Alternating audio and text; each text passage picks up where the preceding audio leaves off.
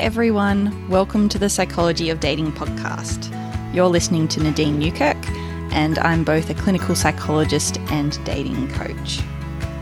For today's episode, I want to share three key lessons I learnt when I did a yoga teacher training. Before we jump into that, I'd really appreciate if you could jump on whichever podcast hosting site you're on, whether it's Apple or Spotify or Google or wherever it is, um, and give a quick star rating. That would be super helpful.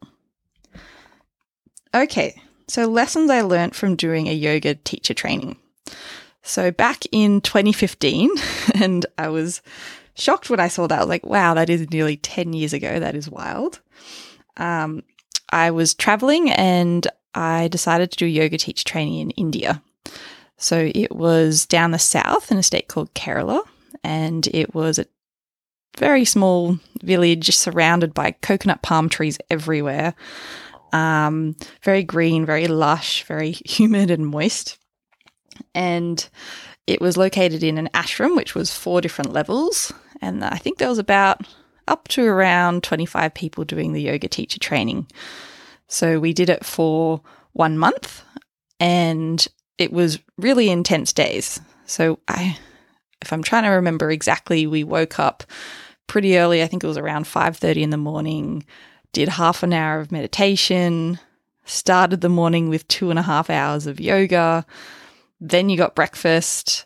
Then you did things like philosophy classes or karma yoga, which was like raking the garden or things like that. Um, we also had two and a half hours of yoga again in the evening, so um, afternoon. So it was about five hours of yoga each day. Uh, and after that, then there was anatomy classes or more kind of meditation or chanting or Ayurvedic classes. And you went to bed at 10 p.m. fully exhausted. And that was six days a week. And you got one day off to kind of explore and go around or go on excursions. So it was a really intensive training for one month. And although it was nearly 10 years ago, there are some key things that I remember from it that were really helpful, that were lessons, and these can be applied to the dating experience. So I'll kind of share the lessons and then how they might apply to what you're doing in dating. So the first lesson was everyone is unique and don't compare. And I know that we've heard this before, but it is such a trap. So in the yoga teacher training, it was quite routine, quite consistent each day. We would have fairly, there was different meals each day, but it was kind of around similar um, types of food. So it was vegetarian, we had lots of rice, lots of coconut, vegetables put into, uh, you know, flatbreads or um, curries or chutneys, um, variations of kind of similar vegetables and things like that. And what I noticed was some people really thrived from that meal and diet. so some people were like, I felt the most energetic I've ever felt. I felt, um, you know, I can think more clearly. I've um, got that energy. I can sleep better. And then there were some other people on the complete opposite spectrum. One person became anemic, that they really needed um, kind of more sources of iron in their diet. I love the food, found it really tasty. I also became very, very bloated. a lot of that rice somehow continued to bloat my stomach. And so you couldn't say that there's just one perfect 100% meal that's going to be 100% perfect for all these 25 people in the training. That everyone was kind of unique in the way that their bodies worked and um, digested food. There might be some similarities, but there were also differences. There were also differences in the yoga and the positions that people could do. So it varied from some people had only done a handful of yoga sessions in their life, other people had been practicing 10 years, you know, religiously every day. Um, and at first, I was comparing myself to someone who had been practicing over and over again and were really far and more advanced than I was. Um, she was doing what's called crow pose to headstand, which is basically where you kind of crouch down and you're just balancing your legs on your arm. So you're only balancing on your hands and then you put your head down and go straight up into a headstand. It's a lot big balancing trick. Anyway, I couldn't even do a headstand yet. So comparing myself to that, of course, I was, you know, going to have criticism or, you know, be able to fall down because I wasn't actually giving myself the steps to get to that stage. I was thinking I just need to be there. I need to be at the pinnacle. Um, whereas when I compared myself just to myself, at the beginning of the training, I was terrified of doing any type of headstand and doing the practice day by day. I built muscle memory. I started to learn that headstand's actually more about engaging your abs and actually trying to flick your legs up. And within a week, I was able to do a headstand, which was, I never would have predicted I could do that. And so when I came back to just comparing where I'm at now each day by day, that's where I could see momentum and growth. Whereas when I compared to people well above me, that's where I felt disappointed or self criticism or kind of letting myself down. Another way that everyone is unique is everyone has a different life experience and body type and body shapes and bone structure and things like that. So they showed us a video in the yoga training where no matter how much someone stretched, if you had two people who stretched the exact same amount, one person compared to another might not be able to do that position ever in their lifetime. Like, for example, if you're sitting, um, not cross legged, but you have your soles of your feet together and your knees kind of flopping out to the sides. Some people naturally have, you know, the tissues, the bone structures, the proportions where their knees can sit flat on the ground. Mine could never do that. and other people, just because of differences in bone structure, those proportions, even if they stretched 10 hours every day for five years, they would never get those knees down because that's not what, you know, their body has a different design, a different shape. And again, that was really helpful in the yoga teacher training because some poses, if you're like in downward dog, for example, some people's proportions mean that actually they have way more weight on their arms and downward dog is not a rest pose at all, is really hard and strenuous and they're sweating. For other people, just from their body shape, they can relax into dog's pose, downward dog, and they're actually, you know, can chill out there. so in dating, this relates where thinking about who you're comparing yourself to. So different people that you can compare could be on social media, again, where you're just getting a kind of shiny snippet and you're not actually seeing all that's happening behind the scenes. You might be comparing yourself to movies, again, where it's like a manufactured plot. It can be comparisons in your own imagination. Imagination. I was once kind of saying to a friend, Oh, you know, on weekends, sometimes I think of all, this is back when I was single, I think of all my friends in relationships and it makes me feel down, that comparison. And she came in and did a little bit of fact check with what my imagination was doing. She was like, What do you think that me and my husband are doing on a weekend? And I was like, Oh, you know, all these romantic nights, and laughing and going on fun dates and all these things. She was like, no, in reality, most of the time they're, you know, in one bedroom looking at sports. I'm in the other room watching a chick flick. Like it's not so glamorous and, um, you know, put on this shiny pedestal as your imagination can put it. So really being cautious about what types of social media might be comparing to, what type of things you're making up in your imagination, those comparisons that aren't actually based in fact and truth. Um, you know, what storylines from movies and things have we kind of absorbed over the years and they have become problematic. Um, and it's also helpful to think about why we're comparing. Because usually it's telling us, signaling, I feel like I'm missing something or I want to get there. And so we could use the function of why we're comparing to help us in dating.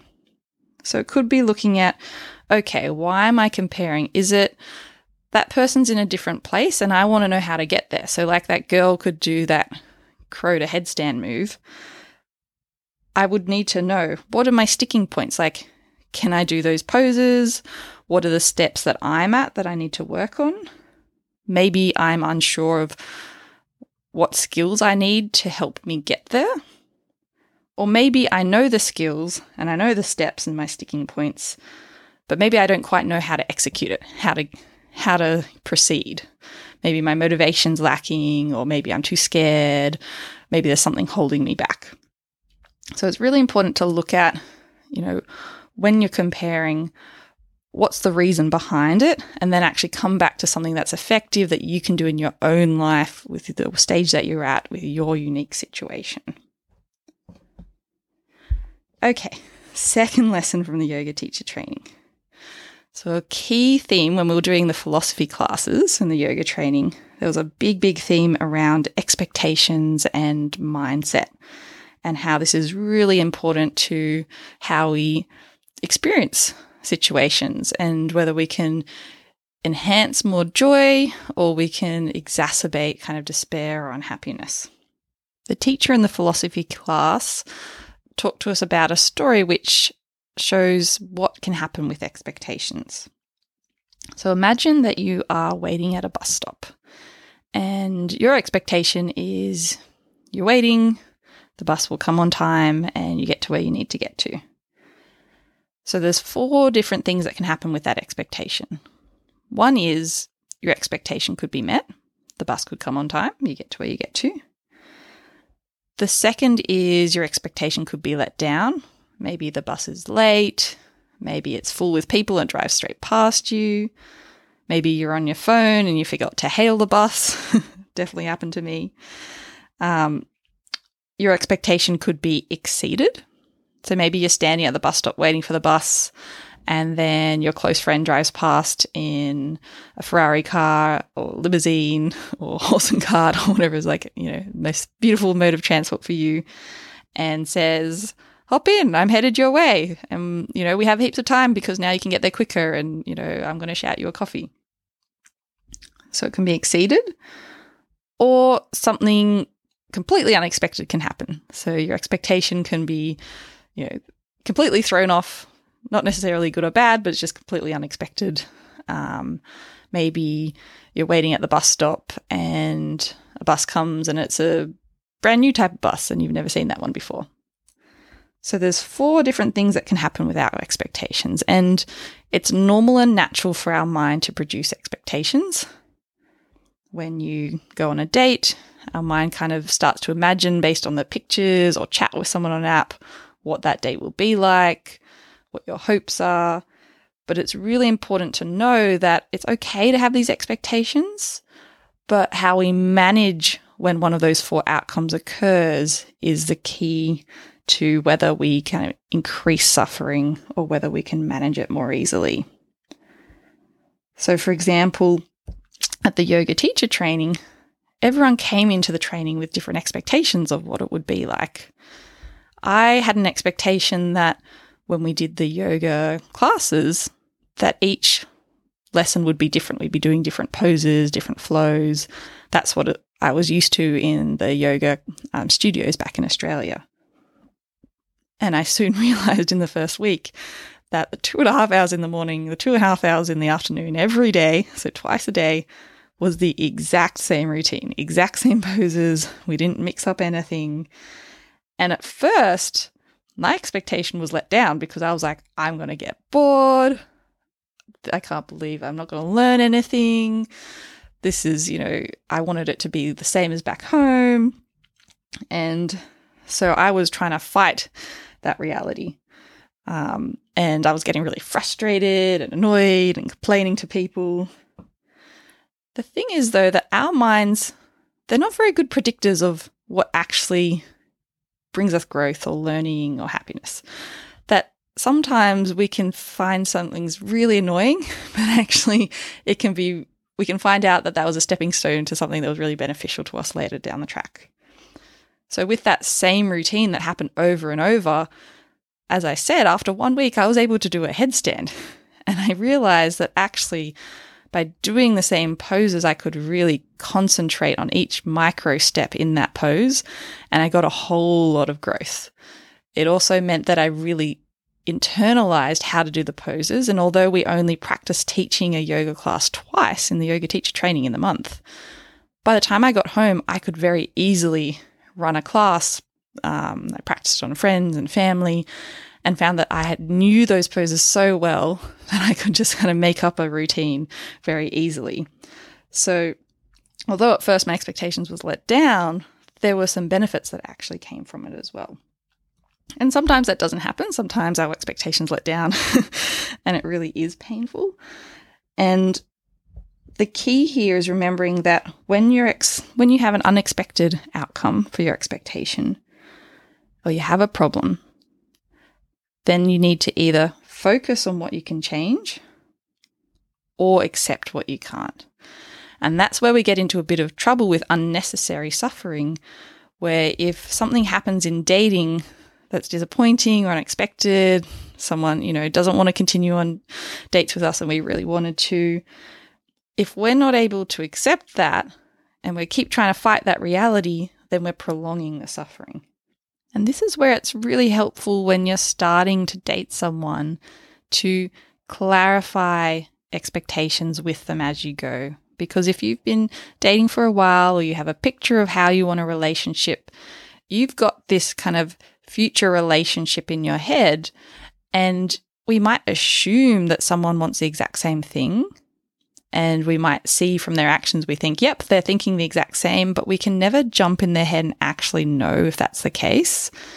So it can be really common for people to assume that someone else is just dating them because they're like, well, we're hanging out heaps. They're acting as if we're in relationship, so they must want, um, you know, a monogamous, monogamous exclusive relationship, just like me. But they've never actually spoken about it with the person. It's really important to actually have those conversations and clarify the expectations. And sometimes we avoid that because we don't want our expectations to be let down. The thing is, though, once we actually know the information, and if we know, okay, this person actually really just wants casual or, you know, doesn't want to be an exclusive connection, it's disappointing, it's not where we want it to head, but then you have the information and then you can make an informed choice with that. And it can be painful in the moment, but what's more painful is just assuming expectations from someone else and finding out months later and realizing that you could have spent those months searching for someone else who's on the same page. And with expectations, if you are focusing on the part of change what you can in your dating experience to kind of shift and mold how dating pans out, knowing that you can have some influence in your control, but you can't have all of it. There's a lot of things outside of your control. But if you're trying to focus on the things within your control, it's also really important to make it effective change. So I'll go through a story again that one of the teachers in the ashram shared with us. Imagine you've got a dark night and you come across um, a person who's bent over under a street lamp, looking down, kind of frowning, looking quite concerned. You're like, Are you okay?